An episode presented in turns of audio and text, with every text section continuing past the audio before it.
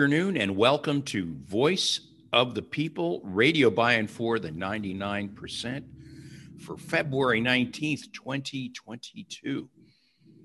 And we our intro music is the iconic and always relevant Democracy by Leonard Cohen. And we like that very much because it exemplifies all the things that we're trying to do here on Saturday afternoons. I am I continue to be Jim, the sound sound guy, in the absence of Mick, the sounder sound guy. and uh, you are listening to KFGM 105.5 Missoula Community Radio, if you're listening on the radio, live streaming, if you're on the internet, on 1055 KFGM, no punctuation, dot org and now on podcast on anchor.fm forward slash VOP hyphen Montana or searchable on Spotify boo, and other podcast apps under Voice of the People Radio by and for the 99%. Now, the talent on the show today is Jim Liska, who's in Livingston, right, Jim? Yes, I am. Okay, and Mark Anderlick, who remains in Missoula, Yep, holding down the fort here. right in in the ancestral homeland of the Salish and Kootenai people.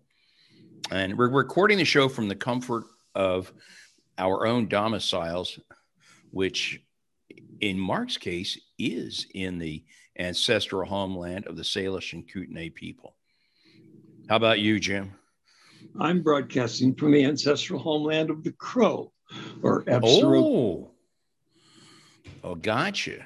And I'm in north central Alabama, and we've got a theme going now for for Native American groups with a name that begins with a C. And where I am, there were formerly and still may be people that didn't manage a chance to be on the Trail of Tears. The Choctaws, the Creek, the Chickasaws, the Cherokees, the Chattahoochees, and coming in at number six, the Coushattas. So this this was a real hopping place in the 18th century and earlier. Yeah. Well, and despite all of our deepest wishes, the pandemic is not over yet. We need to hang in there still by doing our part by wearing masks when you're inside in public, by frequent washing of your hands, and by getting vaccinated. This show is still pre recorded as our part in halting the pandemic. We hope you enjoy the show as we enjoyed learning how to put this together. And every time is different uh, without, without going into the studio in the historic Union Hall. And once again, we give old Mick a shout out. Hey, Mick. We're missing you, Mick. Hope you're fine wherever you are. So, our theme this week is Black History Month. So, Mark, how did that come about? How did it well, become Black History Month? Well, um, one uh, note first as regular listeners know, we like to use Wikipedia as a reference for our words of the week and our themes. Uh, our fearless leader and radio station manager, JVD, has suggested that we include a note about Wikipedia as follows Each entry is written by the public with citations provided for sources of information. So the accuracy of each entry may vary somewhat. That said, according to our collective wisdom at Wikipedia, Black History Month was first proposed by Black educators and the Black United Students at Kent State University in February 1969. The first celebration of Black History Month took place at Kent State a year later, from January 2nd to February 28th, 1970. Six years later, Black History Month was being celebrated all across the country in educational institutions, centers of Black culture, and community centers, both great and small. When President Gerald Ford recognized Black History Month in 1976 during the celebration of the United States bicentennial, he urged Americans to, quote, seize the opportunity to honor the too often neglected accomplish- accomplishments of Black Americans in every area of endeavor throughout our history, end quote. In the Black community, Black History Month was met with enthusiastic response. It prompted the creation of Black History clubs and increase in interest among teachers and interest from progressive whites, end quote. That first Black History Month celebrated at Kent State was just nine months before the Ohio National Guard killed four and wounded nine Kent State students protesting U.S. involvement in the war in Vietnam on the campus. Yes, it was. It was even less than nine months. It was only about two or three months later. Um, oh my gosh! So, so you know, um, I don't know any story connecting the two. I'm sure there is, but uh, I do oh. not know that. So, well, I might interject that. Sure. The connection might be the fact that the Black Americans, representing at that time about 30% of the American population, were being recruited to fight the Vietnam War disproportionately. Ooh. Mm-hmm. I, I think absolutely. I think that's a connection. Yeah, that's definitely a connection. Yep. So. Yeah, absolutely. Especially at that time in the war, uh, lots of complaints that Mr. McNamara was emphasizing. Uh, you know bringing in more people from from the lower rungs of of the of the enlistment or economic ladder criteria economic yeah thank you i didn't want to be that smug, but uh, you're absolutely right. And thank you for saying it for me. So, uh, so why is Black History Month important to begin with? Is it, is it related to all the fuss about so-called critical race theory? Oh, this will be good. Yeah, and that's a that's a great question, Jim. Um, the objection to critical race theory is just another in a long line of efforts by racists to either erase Black history or to highly propagandize it in the US. Um, Keisha N. Blain, uh, for example, writing in the February 18th edition of The Nation magazine, puts it this way While the obsession over critical race theory is a new manifestation, it represents long-standing efforts to keep Black history and the perspectives of Black writers out of the classroom. For many conservatives, the attack on critical race theory is rooted in a desire to shield their children from the uncomfortable aspects of history and evade sensitive topics such as racism, white supremacy, and inequality. As this wave of anti Blackness and anti intellectualism grows, Black educators and their allies must be prepared to oppose these forces, building on a long tradition of Black protest. For as long as white politicians have employed these tactics, Black educators in the United States have vigorously resisted. Through a myriad of strategies, including creative lesson plans and the production of anti racist books and articles, Black educators have worked to counter the spread of misinformation and ensure that students have access to texts and perspectives that represent the diversity of the nation and the world. End quote. Does this opposition hmm. to, by Black educators go far back in our history? Well, Blain recounts examples of opposition to racist portrayals of Blacks and their history well before the Civil War. She recounts this as an example. In February 20, 1926, historian Carter G. Woodson, known as the father of Black history, devised a strategy to address the failure to teach Black history in classrooms across the nation by first establishing, quote, Negro History Week, end quote. Woodson provided an avenue for educators to recognize and celebrate the history of people of African descent in the United States. In so doing, he disrupted educational norms shaped by white supremacy and anti Blackness. Woodson and members of the Association for the Study of Negro Life and History the organization he had established several years earlier, created and distributed books, lessons, lesson plans, and other curriculum materials to aid teachers across the nation. Within five years of the program's creation, 80% of Black high schools in the United States were celebrating Negro History Week. According to Jarvis R. Givens, author of Fugitive Pedagogy Carter G. Woodson and the Art of Black Teaching, Woodson's mission as a scholar was influential and made possible by the pedagogical work of Black school teachers. These educators had instructed and prepared Woodson's generation after the end of legal slavery, and a new generation now risked their own personal safety to defy the accepted curriculum by implementing Negro History Week lessons, influencing generations of scholars and activists to follow. End quote including those at Kent State University and those today fighting against biased curriculum. Yeah, exactly. Uh, Blain continues. Uh, quote, this tradition coalesced into the dynamic field of Black studies during the 1960s and 1970s. As Abdul Alkalimat, one of the founders of Black Studies, points out in the History of Black Studies, his book, the field's growth is directly tied to the pioneering work of scholars like Woodson and W.E.B. Du Bois. The works of Black educators, combined with other forces, including the civil rights and Black power movements, as well as the vital intellectual space created by historically Black colleges and universities, provided the catalyst for the establishment of Black studies programs and departments. Freedom schools, such as those established by organizations like the Student Nonviolent Nonviolent Coordinating Committee, known as SNCC, and the rise of Black Power ideology fundamentally shaped Black college students and challenged mainstream university curriculums on college campuses and beyond. Yeah, now Abdul is the is the guy that wrote the book on the history of Black studies, right? It was mm-hmm. That was just published in October.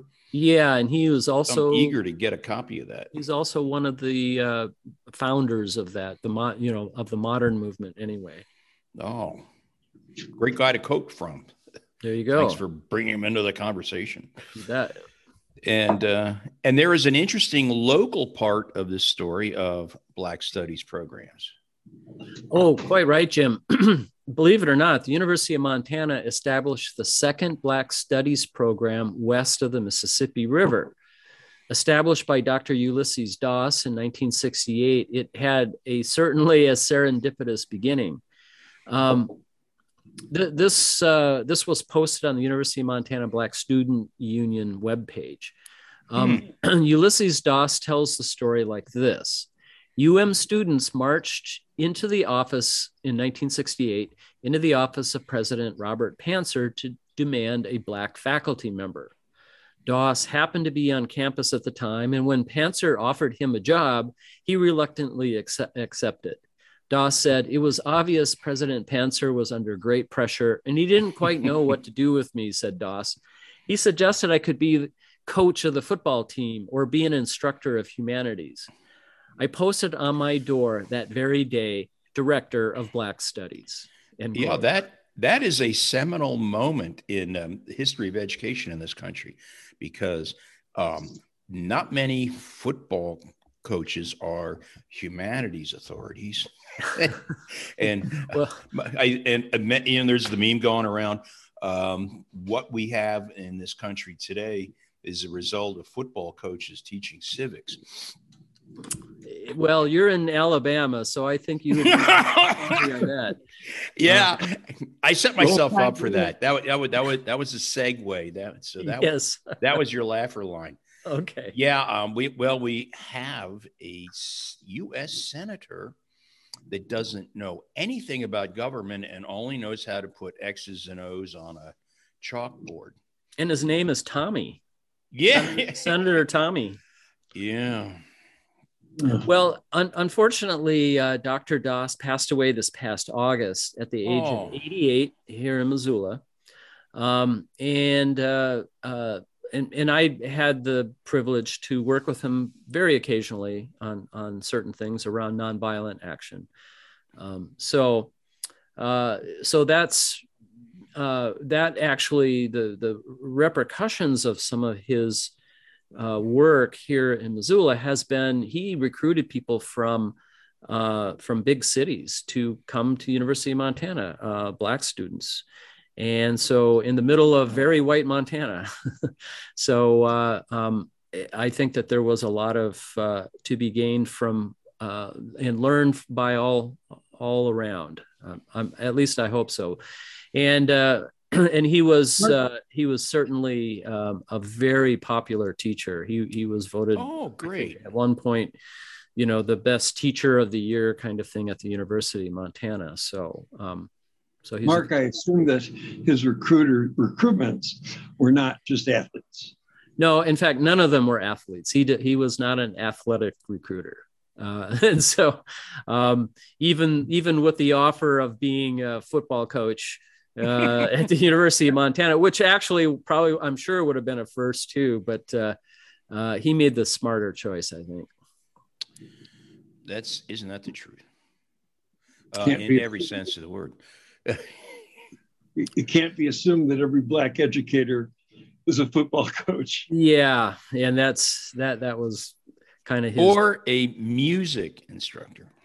A music. right there you go. Well, but and that's, there's that's a, an area you know. Boy, there's a segue. Jim. There's a yeah. segue. Yes, yes.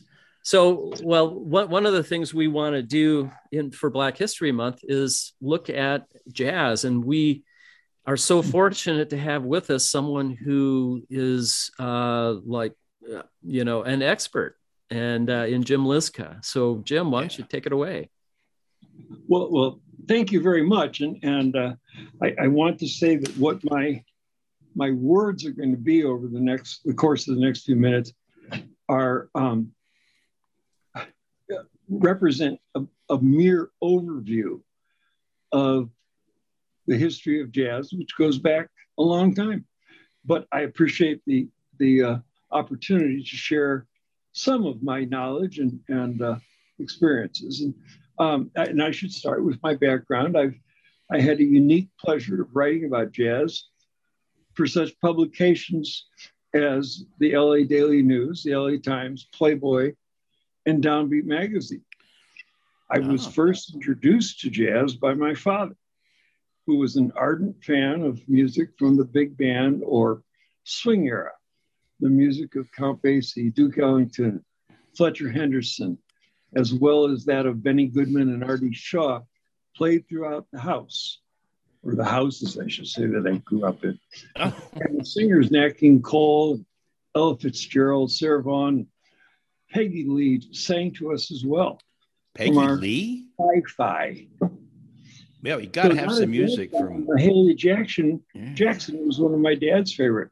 She brought, brought gospel and spirituals to our ears. My father was not a musician or historian.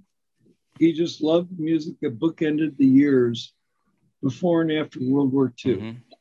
It was the music of his coming of age, and it became the music of my youth. With that listening background and instrumental education, and an instrumental education from the time I was about five years old, a love of writing, and led to my being somebody to write about champion jazz music, which is widely recognized as America's original art form.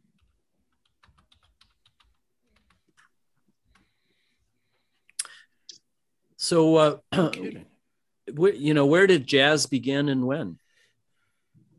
It's hard to pinpoint, but a jazz timeline might begin in 1619 the year the first slaves were brought to America. Their native music would not have been left on the, on the shores of Africa, but would have found expression in the fields, southern plantations. In 1817, the city of New Orleans dedicated Congo Square as an official place for music and dance of slaves. It would be almost 80 years before Scott Joplin wrote his first ragtime composition, and cornetist Buddy Bolden formed his band. Hmm. Wow. And so there was a, the, the city of New Orleans dedicated a place for music and dance of slaves. What, what's the story behind that? Well, they, I, I, I can't really know for sure. Yeah. But I think they found the music to be entertaining and people of all color could come and listen and watch the music and dance. And it wasn't many hmm. years later that I think it was called Liberty Square was also founded in New Orleans, New Orleans to celebrate jazz, not just you know not not just um, native music of Africans. No kidding and and that is Congo Square, the river, not Conga Square, the, the percussion Square. instrument. Right, it's it's that's uh, amazing. Off the beaten path of the of the uh, tourist. You know, it's far it's far from Bourbon Street. Hmm. And gotcha. the last time I was there was many years ago, but there were countless jazz clubs in the in the buildings surrounding Con- Congo Square and and Buddy Buddy Bolden, who I mentioned, mm-hmm. was, was, in a way, you know, he, he established a lot of of the parameters of jazz through his cornet. Unfortunately, he was hospitalized for psych for psychotic disorders, uh, and and nothing he ever he was never recorded. Oh, so what, there were was he? People yeah. who, knew anything about his music. Um, was was he around in the age when when recordings are being done? No, it was before. Okay, gotcha. Yeah. Well, if the technology might have existed. Okay. That I'm not sure, but he was not included. If it was. Gotcha but, but you know, the, the thing is that all, with all of that in mind, we can explore the history of jazz as being concurrent with the Mhm. history of Black Americans. Jazz, in not so few words, as I said earlier, this is an overview, a broad. It is a melding of field hollers, African rhythms, rural blues, gospel, and ragtime. It didn't, it didn't emerge intact from the Delta and float lazily up the Mississippi River to St. Louis and further to Davenport, Iowa, to find Bix Beiderbecke. Number one, nobody floats lazily upstream. Oh, You're paddling furiously. Oh, yeah, that's right. I'm not sure how that would have worked, but that became Yeah. part of the mythology. Mhm. But the music did involve in and from those places. Gotcha. By the late 1920s, Louis Armstrong made his earliest recordings, including West End Blues, a Mhm. groundbreaking effort that exhibits an easy blend of ragtime and the blues. I was in my late 20s, Oh, No well versed in a lot of jazz before I heard this recording, and it was absolutely transformative. No kidding. You know, um, full disclosure here. When I was in high school, I read everything Nat Hentoff wrote that I could get my hands on, and this is news to me. That West End Blues was uh, was such a uh, you know a, a seminal piece of work. Oh, it, you know, it was it was recorded in 1928, Mhm. and my mentor Leonard Feather told me about it and said it's what changed his life and and and made him move from London to the United States just in pursuit Mhm. of this strange music. Wow. Yeah, Well-. Oh, go ahead. We, we can let's put let's let's give that a listen.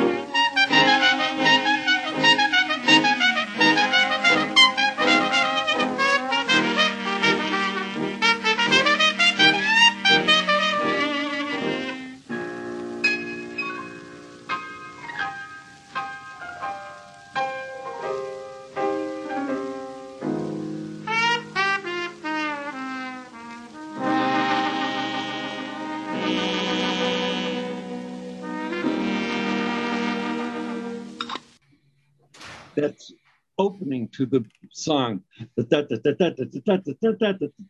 had never been done before.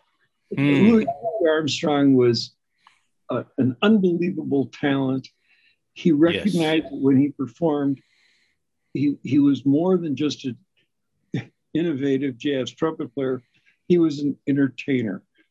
And he, he was somewhat dismissed by a lot of people as as an Uncle Tom, uh, which, which is just so pathetically wrong.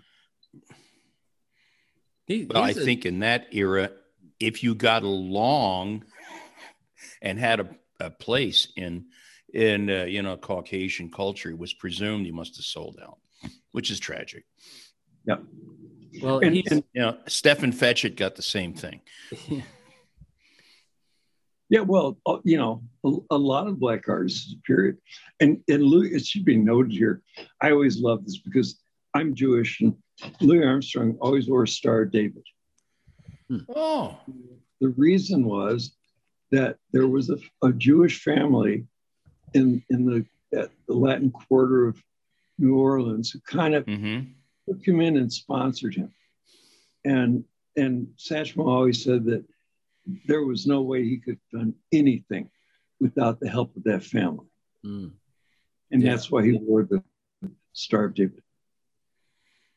yeah, good for him.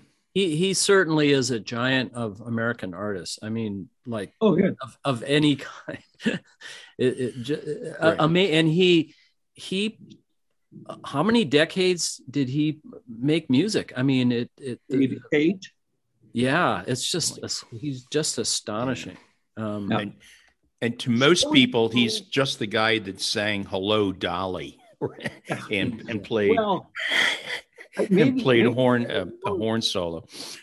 maybe better known, Jim, is his is his uh, rendition of "What a Wonderful World." Yeah, Oh, yeah, excellent point. Yeah, that that draws in people hmm younger than my children. Well, that my grandchildren know that song. yeah, yeah. because it's been used so many ways in commercials and you know TV shows, whatever. But um, oh well, That's a great. He, his rendition is the the rendition of the song. I mean, Mm-hmm. oh yeah, it's and, and continuing on a little bit with the with the sense of the blues, which, which was what you know Armstrong's piece was. Count Basie, one of the one of the um, finest band leaders, Oh yes, you know, a member of that swing era. He came out Right. of Kansas City, right. become a big And- part of my listening life. I was so delighted to have gotten to know him during my But- as a jazz writer. Yeah, But- Kansas City was great for producing. Oh, Um, uh, you know, savants. That's Miles Davis' home too. well, my, Miles actually came from um, St. Louis, but Oh, he did. yeah, Oh, that darn River City thing. But yeah, thanks for pointing that out. but the, but the, the the swing era or big band era, depending on you know, they're Oh, synonymous. They yeah, it was from- on his home was on Kansas Street in St. Louis. Oh, anyway, the swing, the swing era produced tunes from Tin Pan Alley and the Mhm. Broadway stage, which went on to form the, the great American music book. They were, they, but it was first and foremost dance music. Mhm. You could be heard in the ballrooms from Harlem to Pittsburgh to Chicago to San Francisco. Benny Goodman, the Chicago born clarinetist, led a big band. They had a weekly show on NBC radio called Let's Dance. The band toured throughout the Midwest to meager audiences because the, the show didn't get there before they went to bed. By the time, hmm. by the time Goodman and Company got to the Palomar Ballroom, in Los Angeles. The joint was jumping, and Goodman was dubbed the king of swing. Oh, His primary arranger was Fletcher Henderson, a black band leader who, who sold his arrangements to Goodman. And Goodman then went on to be the first among to lead an integrated band featuring the talents of the pianist Teddy Wilson, vibraphonist Lionel Hampton, guitarist Charlie Christian, and the singer Billie Holiday, among many others. Hmm. Basie's band, built on the ashes of Bennie Moten's band, was essentially a big band blues band, as illustrated by this recording of his theme song, One O'Clock Jump. It is a swinging 12 bar improvised blues.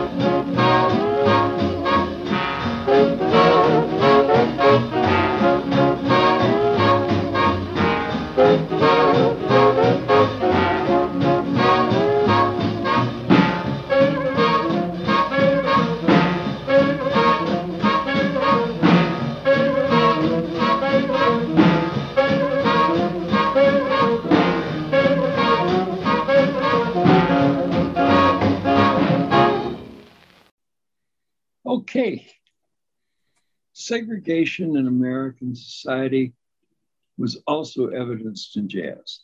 Black musicians played the great halls and nightclubs, but had to enter through the back doors and kitchens to play for whites only audiences. In Los Angeles, there were two unions, one black, one white, and they didn't join together until the middle 1950s. But 1954 55, if I recall. Benny Goodman, among many others, canceled tours throughout the South because of Jim Crow policies.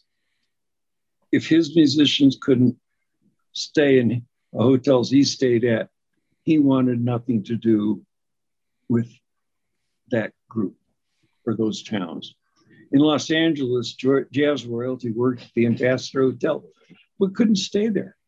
They stayed at the Dunbar Hotel on South Central Avenue, where, as a byproduct of segregation, grew an after hours club scene that featured the best player, players, regardless of color, and white audiences flocked there. Hmm. So, sort of a uh, inadvertent uh, loss of business there by enforcing racial segregation, I guess. Or, or actually a gain of business. well, for yeah, for those right. Well, depending on your view, right? That's right. Yeah, yeah. the, uh, South Central did great. You know, there there are wonderful pictures of famous Hollywood actors slumming, as it were, in the in the South Central Avenue clubs, where people like Nat King Cole held court. He owned his own club there.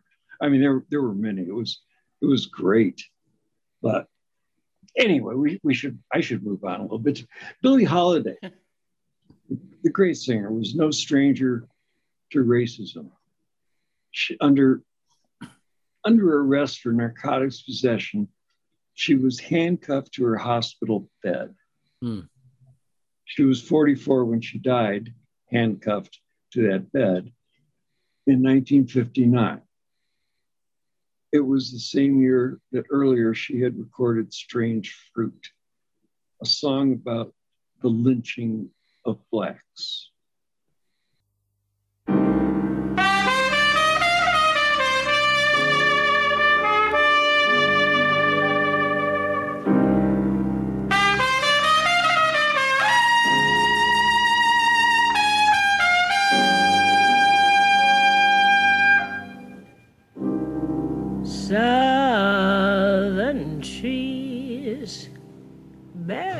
Strange fruit,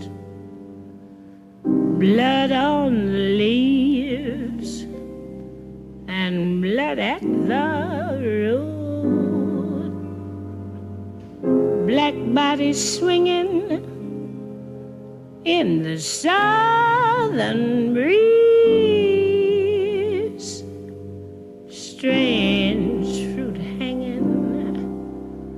From the poplar trees.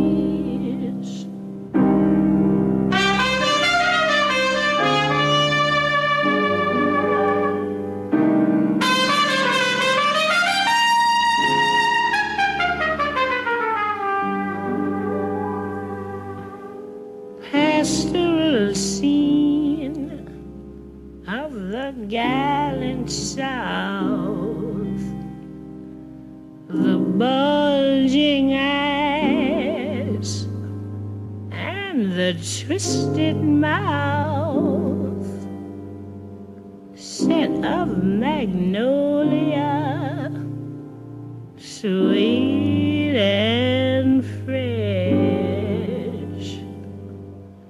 Then the sudden smell of burning Here is a fruit for the crows to pluck, for the rain to gather for the wind to suck, for the sun to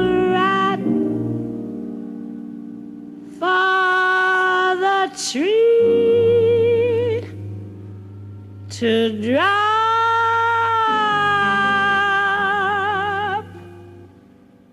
Here's a strange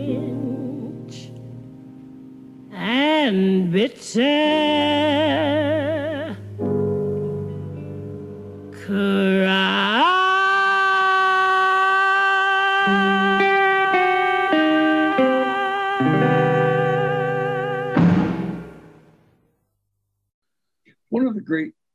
things about jazz seems to be that its entire history is available on record. It's not not counting the 1619 reference that I made earlier. It's it's basically a music that's taken place in about 140 hmm. years.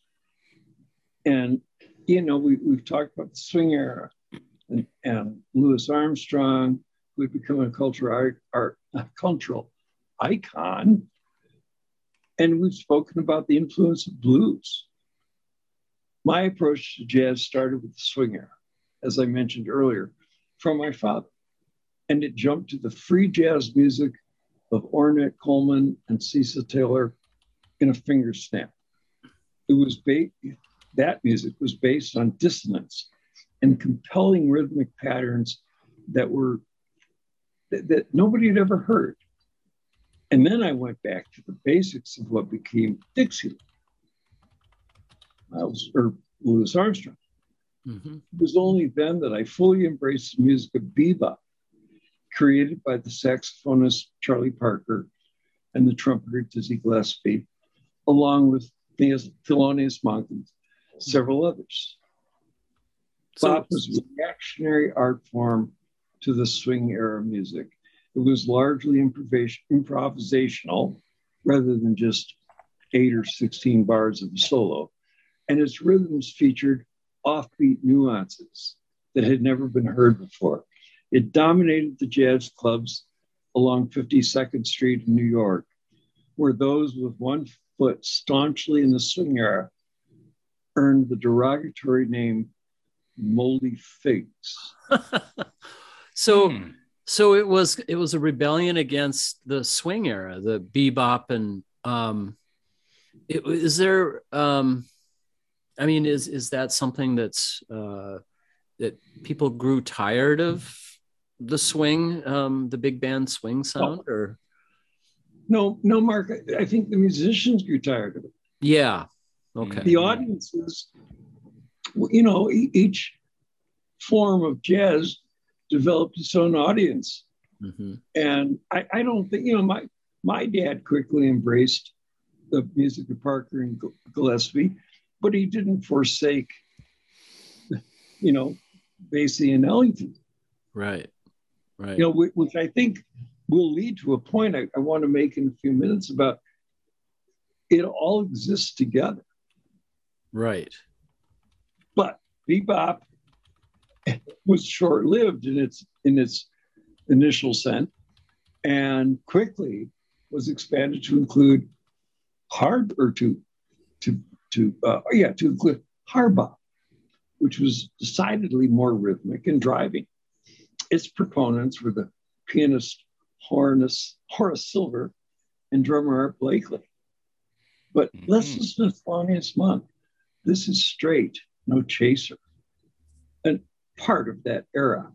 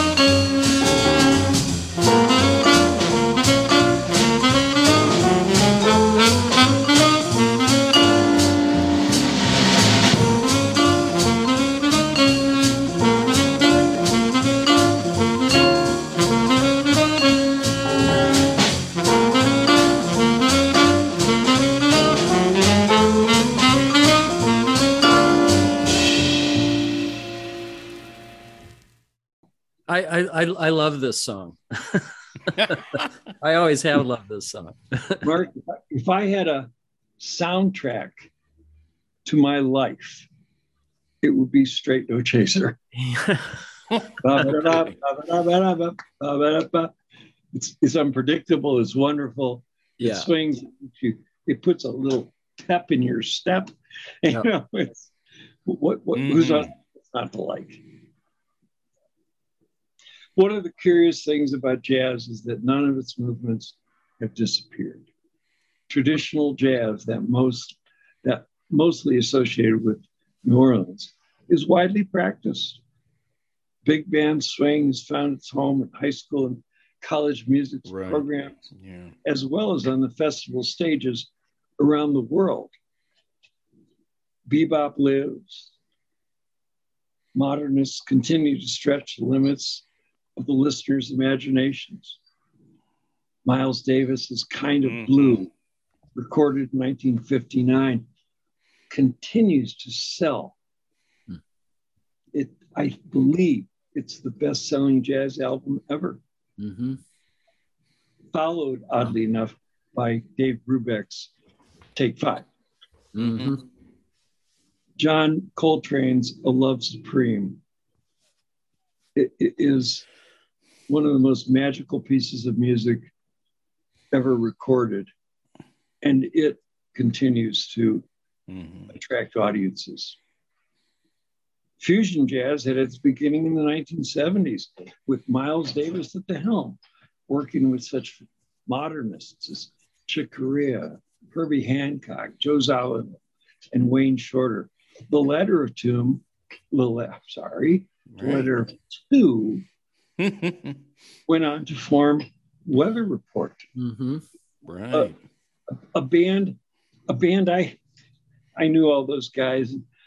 I, I wrote once that it was a not merely a fusion band because nothing could be compared to it. It was the leader in a field of one.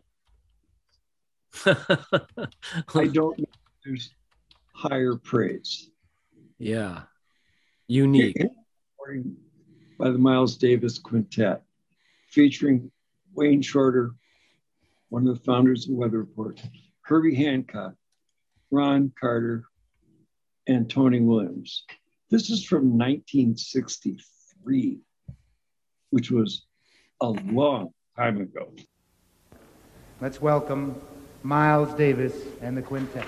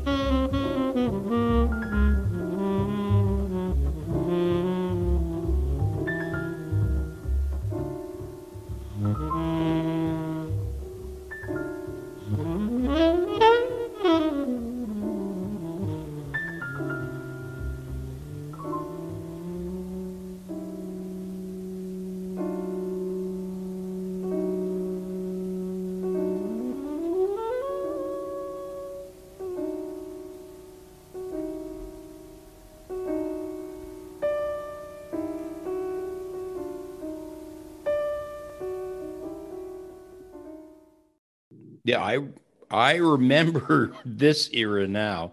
I went I went to see Herbie Hancock perform in Philadelphia when after he did um, Watermelon Man, which was a, Oh, yeah. was, was a top forty hit. That was total crossover. You know, Mongo Santamaria was also really popular then, but um, that's Latin stuff. I don't know whether you want to go there. And uh, Tony Williams, I know really well, as uh, you, you know, he and um, John McLaughlin did some albums together. Oh yeah, yeah. So Tony. I, I knew him briefly, and, and he, he wasn't very much older than me when I started listening to him with Miles Davis. Mhm. He was 17 when he joined Miles' band, and I was about 14. and you, you know, it's just kind of there's an irony there that you know he went on to create music that I had to convince my music band music people in high school to even listen to. Yeah, that that brings up an interesting thing. There there's was a lot of pushback against jazz, like almost always, right? In in terms of acceptance by, you know, critics or the you know uh, the general population, much less ra- record producers and you know and their ilk. Well, well, Mark, you know, j- jazz is a was a popular form for very few people. Hmm. You know, it, it was it was briefly popular during the swing era, and and that is when you know, and and yet there is a long. It's obviously the swing it's over, but yet there is a long history of music in the ensuing years, about eight or nine decades, when, when it stopped becoming popular music. I believe was when the music no longer was something you could dance to. Mm. It was there, there was no nobody was compelled to dance to it. In fact, it was discouraged. That's when jazz grew into an art form, Right. moving from the night the smoky nightclubs. Always gotta add that smoky part. Give some atmosphere to the Right, Yeah, exactly. Cloudy atmosphere. cloudy, cloudy. Yes. It moved to the concert hall.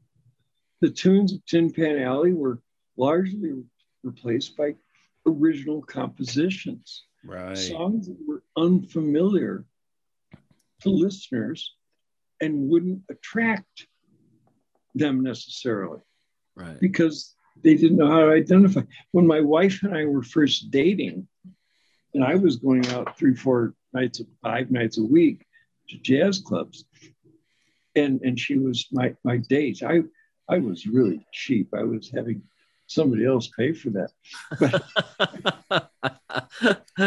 Then- now it comes out, right?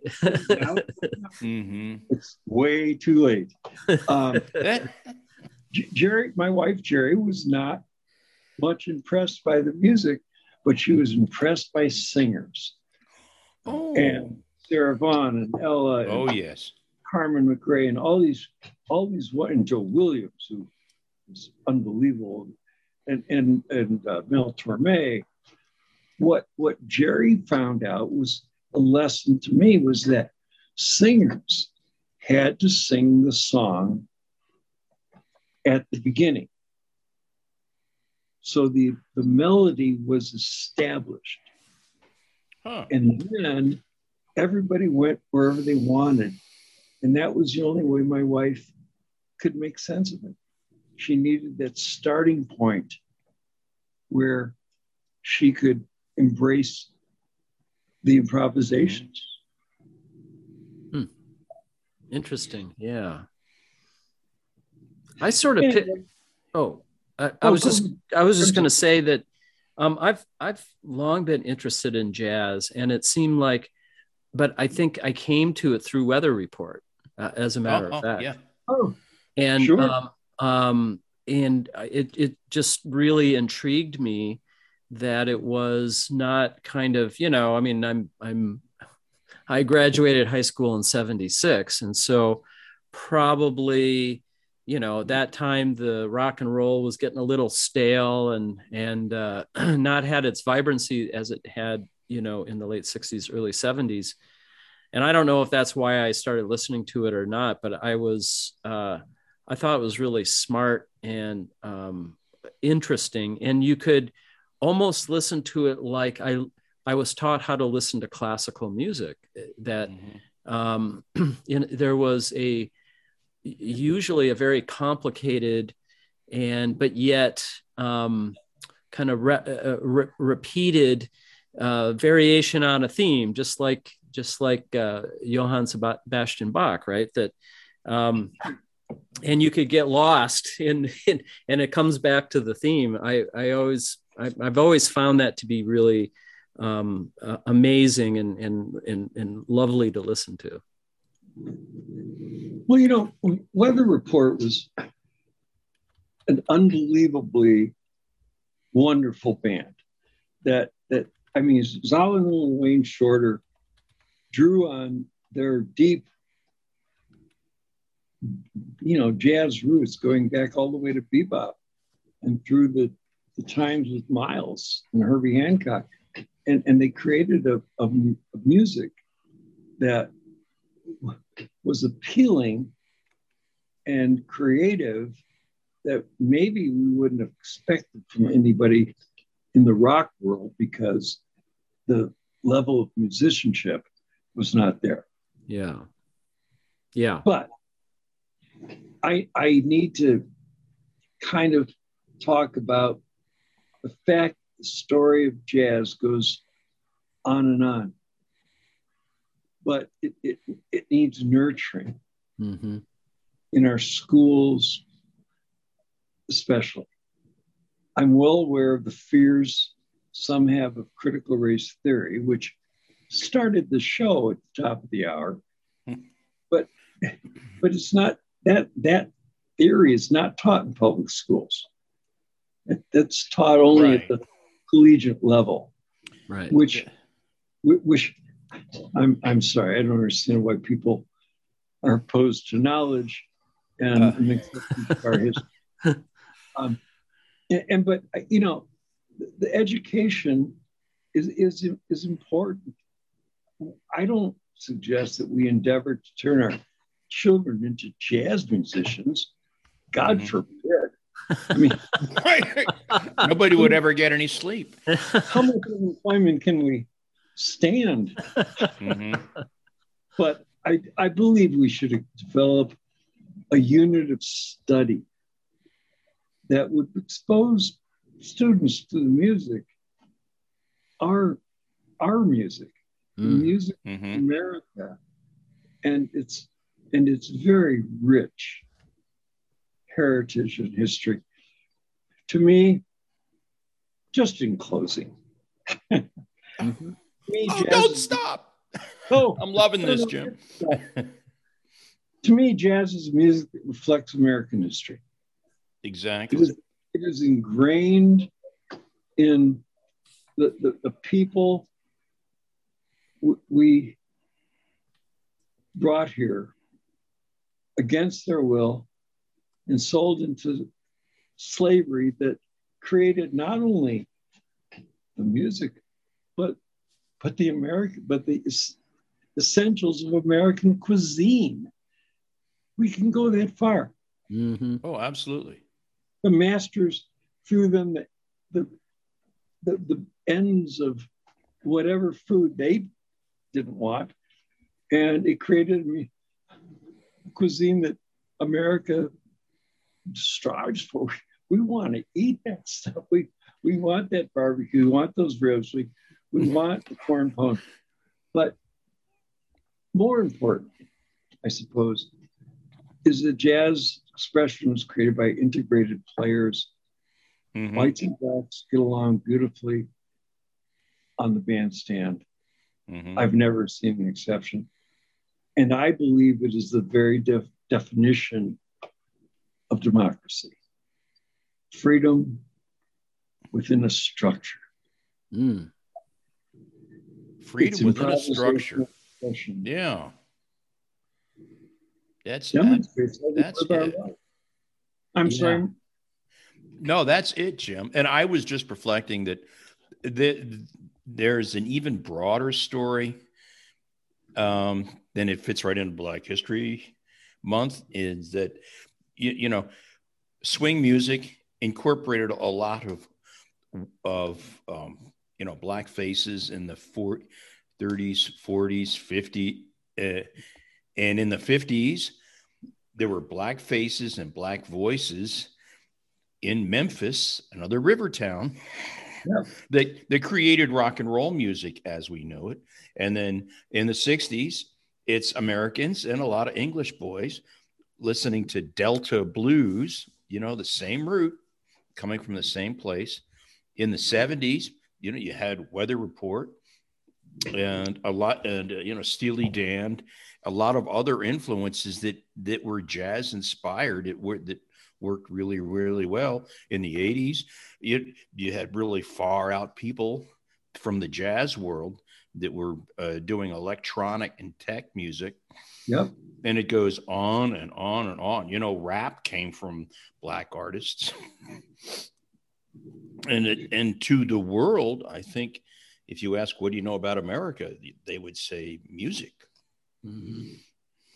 Well, So- the the, uh, the Rolling Stones would would not have existed if it wasn't for Robert Johnson. Oh, abs or everybody. you Yeah. know? I, I don't think the Beatles were much influenced by by blues. They were influenced by the early early um, examples Yeah. of, of The Buddy Holly stuff. Yeah, Yeah. And, and I don't think for that reason alone, I think that the um, Rolling Stones are a far more interesting group than the Beatles for me. Although the Yeah. Beatles did beautiful things, I mean, but Mhm. but the beautiful things that the Beatles created was actually created by George Martin. So Mhm. Yeah. Okay. Yeah, interestingly, it there was an excellent, you know, tribute movie to James Brown, and um, I can't remember his name. Lead singer for the Rolling Stones. You think you're getting Mick. Jagger. Mick, thank you. I know. You know, he bankrolled that. He wanted that story told oh yeah, and he, and he he has said he and and it was in the movie in a in a very fitting and touching way that you know they were just another folky rock band from England you uh you know trying trying to make y- you know find room for themselves in the in the music culture of the time and when they heard James Brown on the Tammy show Mick said that's who we want to be. I want to capture that. and, Oh, and, and, and their stuff got a much harder edge, you know.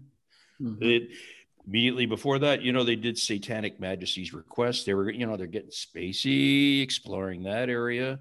But, but, um, you know, you're a bigger Stones fan than I am.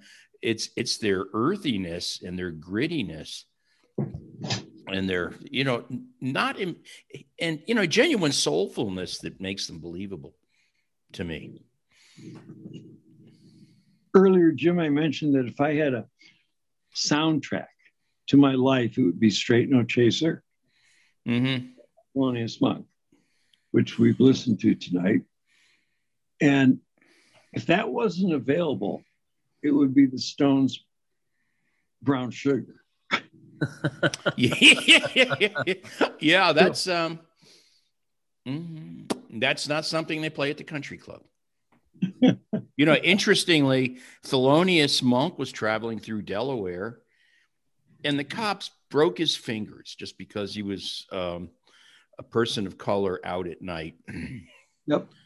Oh, you've heard the story too. Well, yeah, you know, Art Blakey had his head bashed in by police. He had a steel plate in the front of his Oh, head. no kidding. Yeah, that's what that's what counts for his his his kind of bizarrely sloping forehead. Hmm. Miles Davis was having a cigarette in front of a nightclub on 52nd Street where he was performing, and the police wouldn't believe that he, a black man, had had that significant of a standing, and they dragged his ass off to jail Hmm. for no Oh. reason. Whoa. Well, Well, I've had a sanitized history. I need some critical race theory in my life. Well, you know, listen listen to the to to jazz tells a great story about blacks in America. And Mhm. and you, because you're a a jazz star doesn't mean that you have enormous wealth or standing. Right. Mhm. These guys, if- Dizzy Gillespie, who I had the wonderful pleasure of knowing over many years, he he played 200 seat nightclubs until he died. Wow. He was not a wealthy man. My, Hmm. Miles probably was.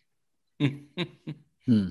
I have a wonderful story about Miles Davis before I sign off, and I won't be, I won't be upset at all. My, Miles, who who I knew pretty well, he had a great sense of humor, which is nothing one could expect from Miles Davis, the guy who, who turns his back to his audiences and wore the big shades and did all that stuff Mhm. anyway, he was living, he had his house in the Upper East Side of New York, and he called Joe Zawinul, his former pianist and one of the founders of the Weather Report, Yeah. who lived in, in Pasadena with a beautiful view, actually, from his living room of the Rose Bowl. But anyway, Miles called Joe and said, Man, you got to get here now. I need you. I need some help. And so Joe, being a great guy and wonderful friend, packed a bag quickly, got onto a, drove to the airport, got onto a, a, a what do they call those? Uh, the overnight flights. Oh, the red eyes. Red eyes. Yeah. We labor organizers know about those. he gets to, you know, gets Miles lived up in the Upper East Side. Joe arrives at Miles' front door, and the valet opens the door, and Joe's standing and saying, "Man, Miles' colleague, has he's got to see me. Uh, what's blah blah blah?" And the valet says, "Well, Mr. Davis is in the living room," and he directs Joe to the living room. Miles was sitting there on the floor, surrounded by pieces and parts of a train set, a model train set. And Joe walks looks at him and says, What's wrong, man? I mean, what do you need? He says, The the uh, the instructions are in German. I need well, if they were in Czech, he could have brought in the bass player. You know, well, they, he had all bases covered there. well, yeah. He, but and my and Joe sat there with him. Who, Joe was Austrian actually, but he spoke like most Eastern Europeans. He so Mhm. he spoke many languages, and they put together the train set and got it running. And Miles said, "Hey man, thanks," and went upstairs to go to sleep. And Joe went back to the airport. Wow. Wow. One of my favorite jazz stories. Yeah, that's um Favorite jazz stories. well, you know, trains fit into Black History Month as well as anything with A. Philip Randolph. I knew I knew I would find a way to introduce his name.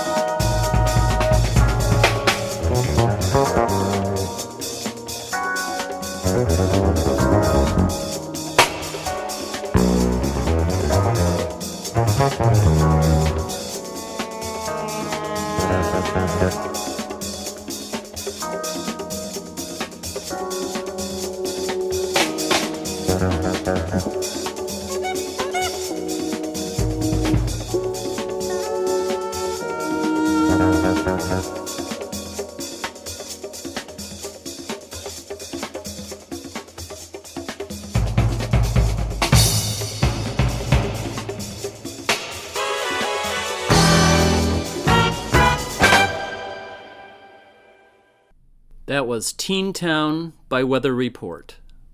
You are listening to Voice of the People, radio by and for the 99%, and you are listening to it on Missoula Community Radio. In the Missoula Valley, that is KFGM 105.5 FM from 1 p.m. to 3 p.m. on Saturdays and at other times. Uh, live streaming at the same time on 1055kfgm.org and on podcast on anchor.fm forward slash VOP hyphen Montana, all spelled out, or searchable on Spotify and other podcast apps under Voice of the People Radio by and for the 99%. As usual, lots of news to cover from this week. What's first in our current news, Mark? Yeah, Anything well, this, well, um, the pandemic is how good is that, right? Um, despite 14 months of vaccines ag- against COVID 19 being available in the US, the pandemic is still with us. According to the Johns Hopkins Coronavirus Resource Center website, the overall number of new daily COVID 19 cases in the US is now at a steeply falling rate of about 118,000 cases a day, falling from over 800,000 800,000 cases per day in mid January, which was by far the highest rate for the US during the entire pandemic. In fact, over 30% of the total COVID cases in the US since the beginning of the pandemic have occurred since the beginning of 2022. And 11% of all the US deaths from COVID has occurred since January 1st of this year. The highest rates of COVID infection in the past two months has been in Israel, which saw infection rate 10 times higher than any previous outbreak there. Israel is considered to be the most vaccinated country in the world. While in Europe, the capital of vaccine mandates and passports, people there suffered since the beginning of the year an infection rate six and a quarter times higher than any previous outbreak there. At over 932,000 deaths, the US is still by far the world leader in COVID 19 deaths. This is equivalent to the population of the city of Columbus, Ohio, one of the largest cities in the United States. According to Kaiser Health News on June 24th, life expectancy across the country plummeted by nearly two years from 2018 to 2020, the largest decline since 1943 when American troops were dying in World War II, according to the study. But while white Americans lost 1.36 years, Black Americans lost 3.25 years, and Hispanic Americans lost 3.88 years. Over the two years included in the study, the average loss of life expect- expectancy in the US was nearly nine times greater than the average in 16 other developed nations, whose residents can now expect to live 4.7 years longer than Americans. Compared with their peers in other countries, Americans died not only in greater numbers, but at younger ages during this period. End quote. Today, according to the CDC.gov website, COVID is the third greatest leading cause of deaths in the US, almost 10 times deadlier than influenza and pneumonia combined. The US has so far accounted for 16% of all the deaths in the world and for 19% of the confirmed cases, all with still only 4% of the world population. the, as we have been saying for two and a half years, all was still only 4% of the world's population. Yep. That is really grim and nothing to be exceptional at. Yeah. It's almost as if um, our leaders don't care, uh, almost. Um, so, um, in the state, according to the state of Montana COVID 19 website and the Johns Hopkins Coronavirus Resource Center website, Montana's had 3,105 deaths from COVID, 74 over the past two weeks. This Montana death total is about equal to that of the population of the towns of Big Sky or Cut Bank. As of Friday, Montana is averaging a decreasing rate of about 894 new cases a day. Fully 25% of all Montanans have had or have COVID, and I'm one of them. Uh, one of the no one kidding. Of, well, yes, I'm I'm recovered. Um, and there are currently 328 people hospitalized with the virus, down 131 from two weeks ago, but still straining Montana hospitals and healthcare staff. We have been saying this since February 2020, and we will keep saying it until the p- pandemic is completely beaten.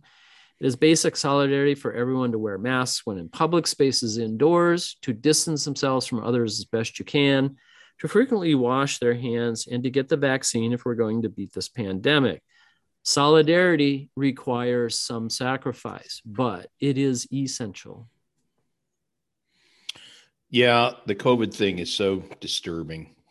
And it reminds me of what we went through with um, the great Canadian trucker scare.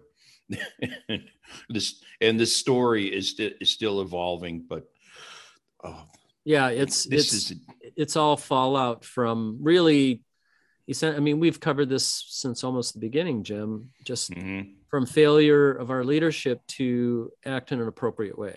And uh, and that continues. And so people do what what they think is best. And and sometimes that's not the smartest thing. Um, because really, where, where's the example being set at this point? Um, every country's had different experiences. It's it's been a problem everywhere. It's uh, eh, but not quite know, the, it's- not quite as bad as in this country though yeah, exactly. Not quite as bad. And um, I don't know that in any other country it has become a political issue where you're standing up for your principles and your individuality and your love of freedom by flirting with death and um, causing other people to potentially be infected. Yeah. Yep. I think You know, over over nine nine hundred thousand people have died at some point. People have to say, "Well, do I really want to die? right. Is there? Can I walk this back somehow?" Yeah. And the people that are telling them not to get vaccinated have all been vaccinated. When the former president got COVID, he got the best medical care and he got all kinds of very spendy, you know, treatments that saved his life. Right. Not true for his followers. Well, or like I'm fully vaccinated and I still got COVID. So in some Right. ways, in some ways, th- this is the problem is that Mhm. The the only the vaccine only strategy it, it hasn't worked. It hasn't worked in Israel, Right. sure. Um, Mhm. So And they're the most vaccinated by far. by far, yeah, by far. Well, the the when I when I parse the numbers out, um, I'm I'm thinking that of vaccination rates have a lot to do with mortality, and that And- you you're much less likely to have symptoms that become so severe yeah. that they kill you.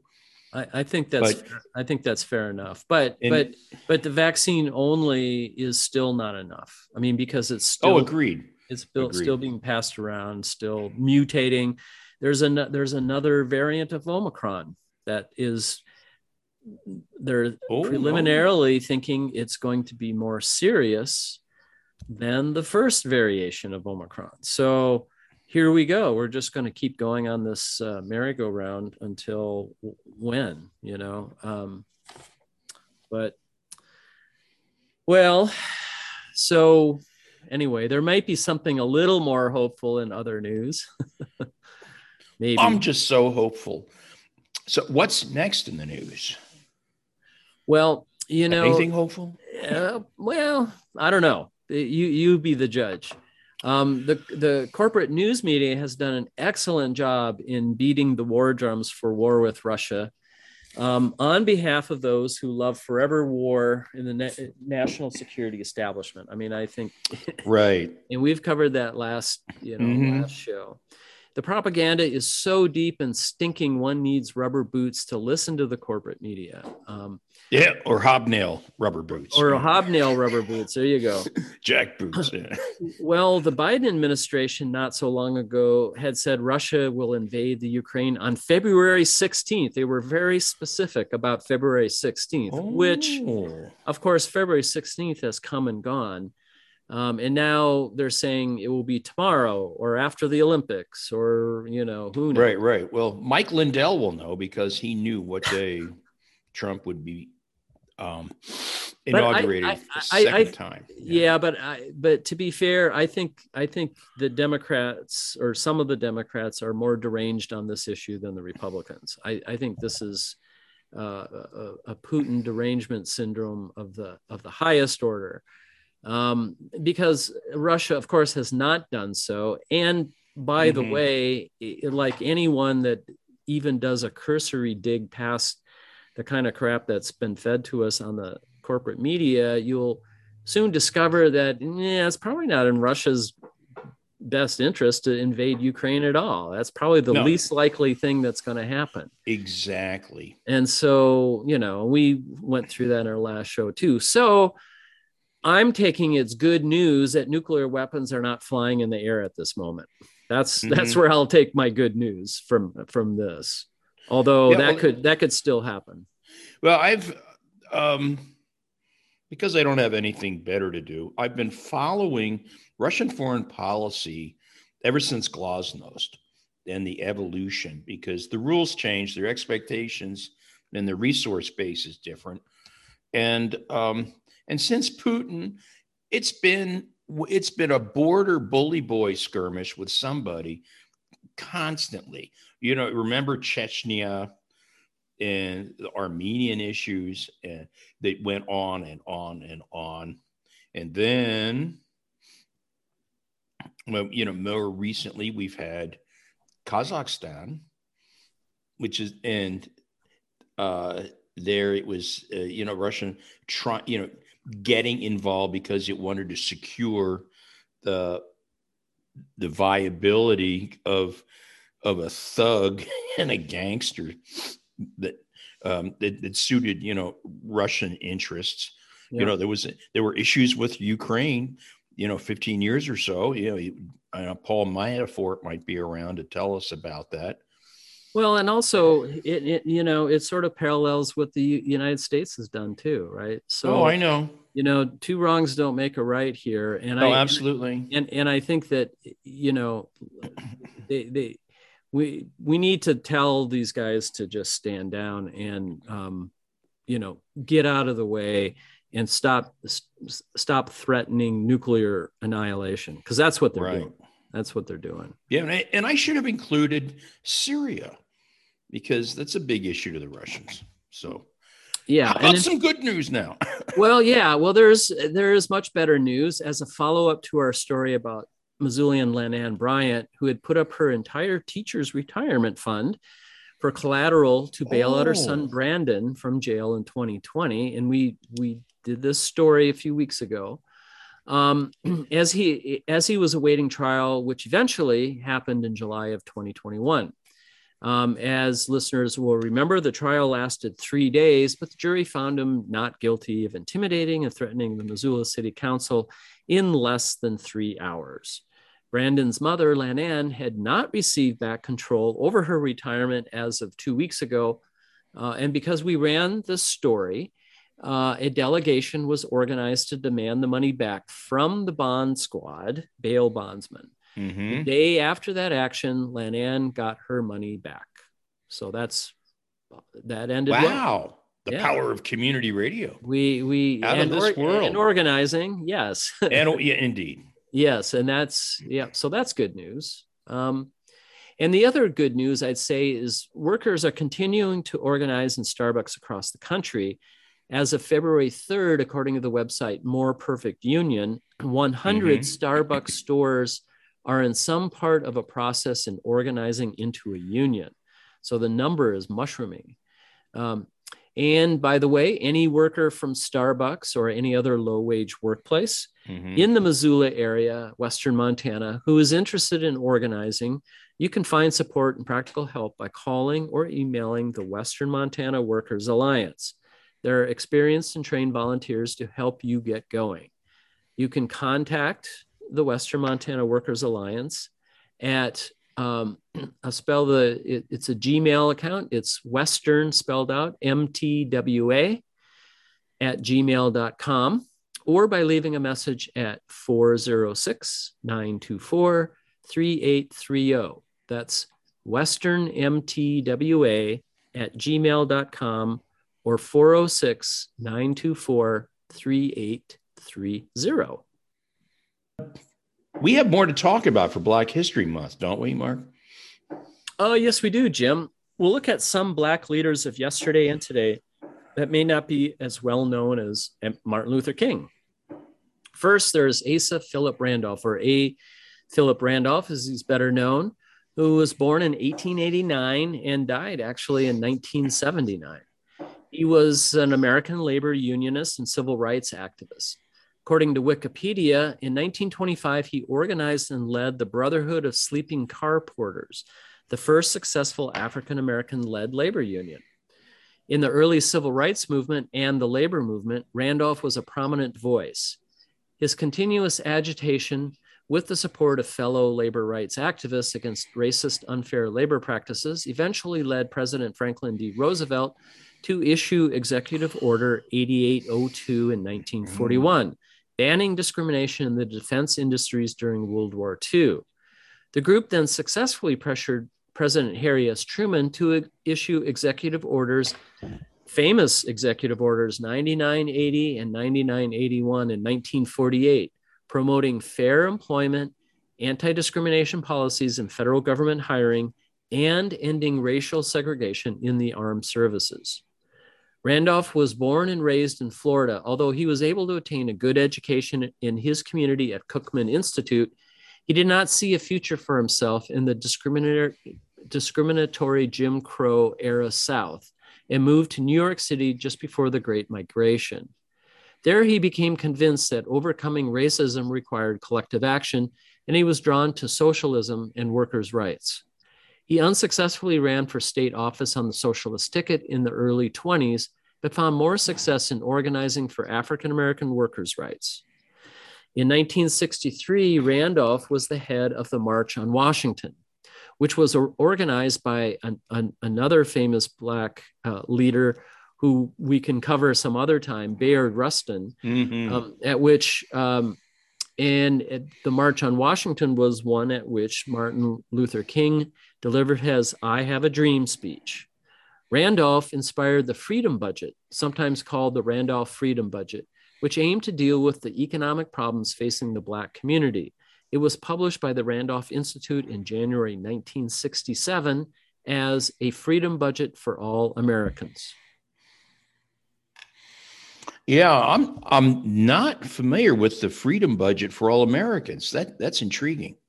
Yeah. Any more details? Yeah, I do, and it's and it, it will kind of evolve into something you have heard of. But so again, Mhm. from Wikipedia, writing 50 years later in the Nation magazine, John Nichols listed as the Freedom Budget for All Americans goals as the abolition of poverty, guaranteed full employment, fair prices for farmers, fair wages for workers, housing and health care for all, the establishment of progressive tax, and fiscal policies that respected the needs of working families, end quote. Randolph worked with Bayard Rustin, again, and Martin Luther King on the Freedom Budget document. He was determined to win the full and final triumph of the civil rights movement, to be achieved by going beyond civil rights, linking the goal of racial justice with the goal of economic justice for all people in the United States. And doing so by rallying massive segments of the 99% of the American people in a powerful democratic and moral crusade. Catchy label. I like that. Yeah, and this was in the 60s, right? Um, Yes. it it faltered in Congress. Uh, And uh, though, and this is Wikipedia, though the freedom budget failed, its policy proposals influenced King's later economic justice efforts. The freedom budget had proposed a job guarantee for everyone ready and willing to work, a guaranteed income for those unable to work or those who should not be working, and a living wage to lift the working poor out of poverty. These policies provided the cornerstones for King's Poor People's Campaign. End quote. Yeah. Powerful stuff. It's certainly time. Um, got another person in your Rolodex you want to highlight? Yes, yeah. And flipping through, I come to uh, the letter T. So we have Rosina Harvey Tucker, uh, born in 1881, and she died in 1987. Rosina Harvey Tucker, one of nine children, was born in Northwest Washington, D.C. Her parents, Leroy and Henrietta Harvey, were enslaved in Virginia. Despite the harsh realities of slavery, her father taught himself to read and write. After emancipation, her parents moved to Washington. At age 36, she met uh, Berthea J. Tucker, known as B.J. Tucker. They married and moved into a house on 7th Street near Gallaudet College, where she remained for the rest of her life. B.J. Tucker was a Pullman porter and a founding member of the Brotherhood of Sleeping Car Porters. Mhm. Organizing porters was difficult because the men were always on the road working long hours.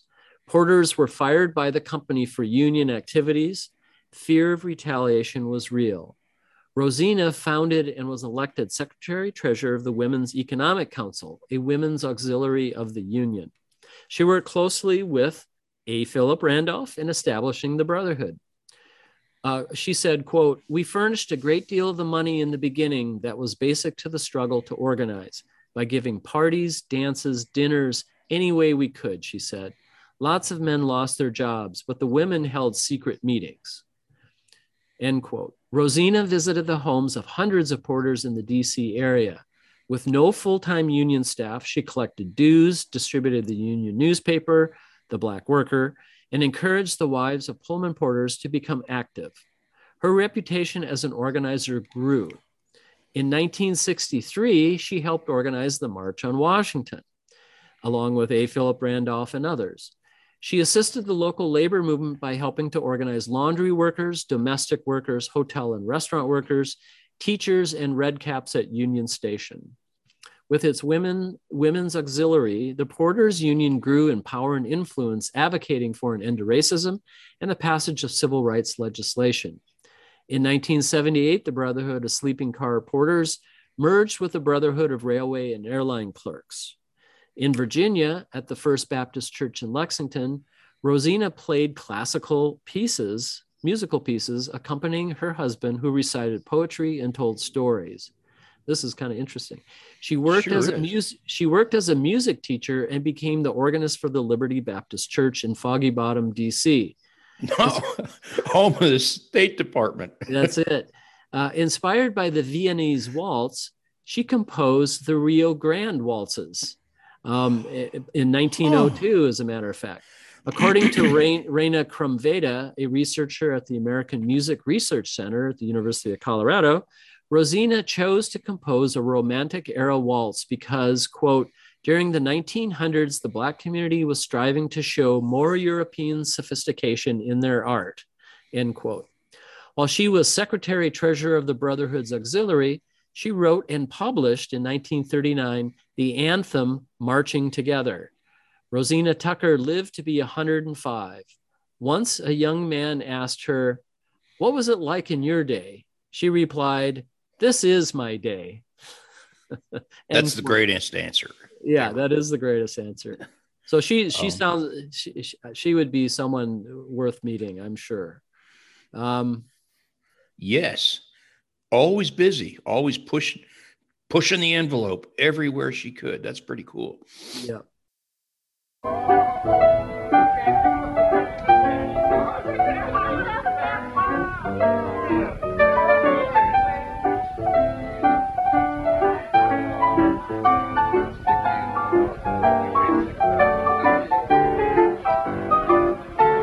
Retired Pullman porters still meet even today. These were the men who worked on the Pullman railroad cars, the sleeping cars and lounge cars. I can tell you that these retired porters are the last in a long line of men in this country. They represent 100 years of history, stretching from the days of slavery to the civil rights movement of today.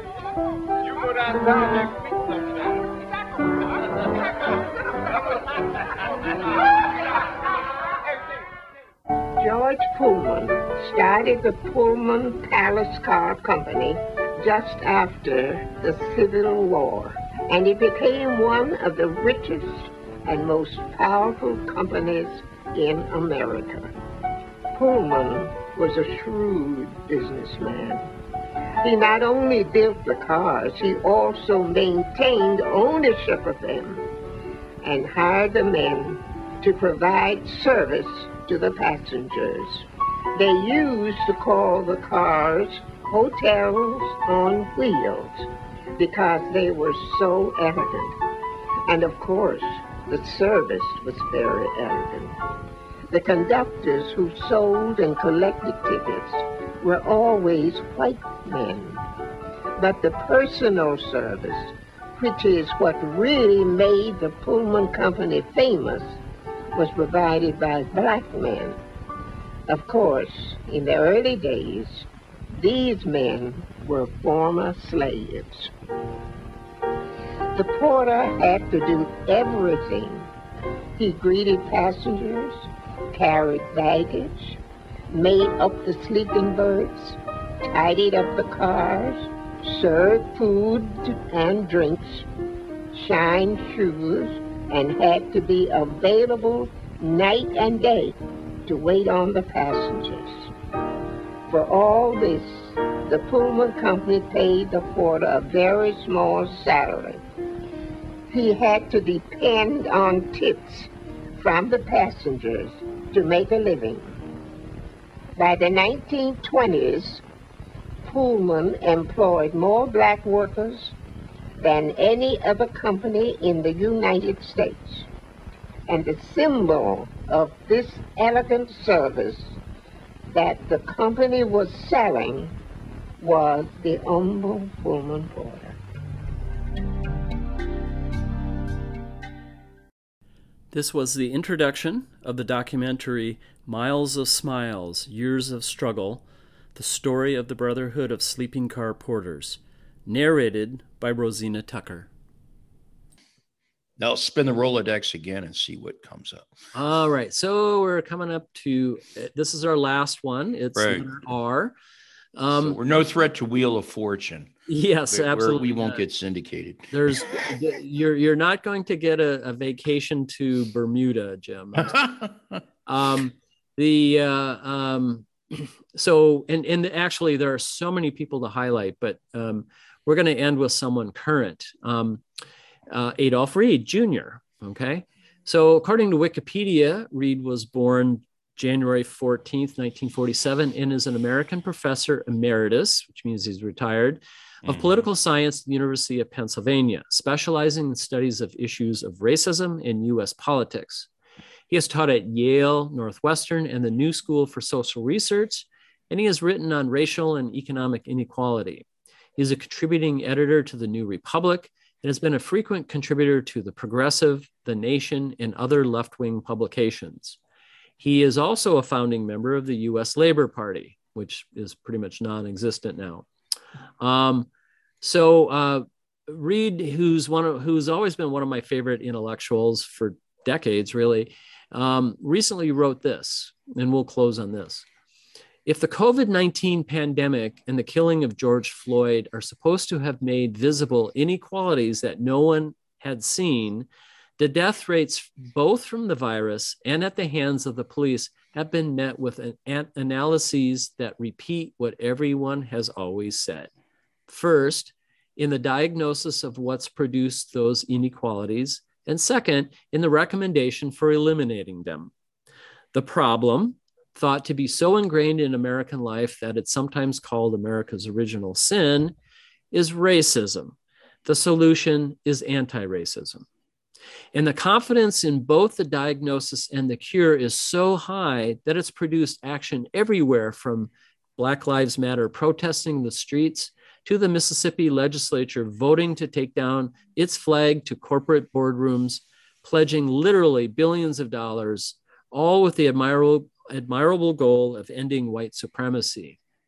All this takes place, of course, against the backdrop of an economy that, for white people as well as for Black, has become more and more unequal over the last half century. The Gini index, which is a measure of inequality in which zero means we all have the same, while one means one person has everything, the Gini index has gone from 0.397 in 1967 in the US to 0.485 today. That's just crazy. Yes, it's gotten Because much this- worse. you know, because that's a huge statistical base. It, it, so there are tens of millions of people that are that are directly affected by that in an adverse way. right, right. You know, I, How- I how- use Gini coefficients all the time in my work. They're a marvelous tool for Yes. looking at very complex things and being able to get your hands wrapped around it. Right, right. And a jump like that of 10%, nearly 10% is mm-hmm. Yeah, well, ac- actually, that shows a society that's about to roll over and die. it's it's uh yeah i mean it's um you know uh reed contrasts this the worst current score in europe is basically what ours was in 1967 you know Mhm. 0.4 and reed continues and most of the people at least on the left who worry about racial disparity no doubt believe that inequality between classes is a problem too Indeed, they may well believe that attacking racism is also a step in the direction of attacking the gap between the top decile of American wealth and everybody else. But they are mistaken. In fact, not only will a focus on the effort to eliminate racial disparities not take us in the direction of a more equal society, it isn't even the best way of eliminating racial disparities themselves. Mhm. If the objective is to eliminate Black poverty rather than simply to benefit the upper classes, we believe the diagnosis of racism is wrong and the cure of anti racism won't work. Racism is real, and anti racism is both admirable and necessary. But extant racism isn't what principally produces our inequality, and anti racism won't eliminate it. And because racism is not the principal source of inequality today, anti-racism anti-racism functions more as a misdirection that justifies inequality than a strategy for eliminating it. End quote. That's pretty controversial words coming from Yeah, uh, uh, and and I I was made a little uncomfortable by reading that. Does it, uh, you know, it challenges some of the shibboleths I just hung up in the closet and presumed were going to be constant and unvarying. So, uh, yeah, that's a good place to um, say this will be enough. This is more. This is more Yes. than we can handle. yeah. And I- I just noted that you know Keisha Blain, who came up in the discussion early on, yeah. is uh, is at University of Pittsburgh. Mhm. So it's nice to see people that are pushing the envelope in Pennsylvania because they're, you know, it could be another really interesting election there, and they're trying really hard to jerk with you know voting rules. Yeah. Yeah, Well, I, I noticed of all places, the Missoulian ran an AP story about John Fetterman going out on the hustings in Pennsylvania and um, how and how challenged he felt. So it's funny how it all comes, you know, all the pieces fit together if you take the time to, you know, put put all the puzzle stuff on the top of the table. and and unfortunately for today, we are out of time. Oh, yes, I know. I know. So Well- as profound as I'm going to be able to get this. well, save save that for the next show, Jim. I know. Um, Um, well, thanks for listening, everyone. Please make a contribution to Missoula Community Radio and help keep all of the great programs that we air on the air. Just go to the website at 1055kfgm.org and you can make it there. Everyone associated with Missoula Community Radio do so without pay. We are volunteering our time, so please volunteer a few dollars. Thanks. Please join us every week on Voice of the People, radio by and for the 99%.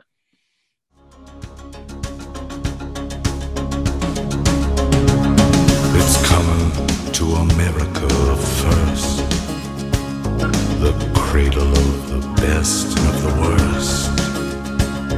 It's here they got the range and the machinery for change. And it's here they got the spiritual thirst. It's here the family's broken and it's here the lonely say that the heart has got to open in a fundamental way. Democracy is coming to the USA.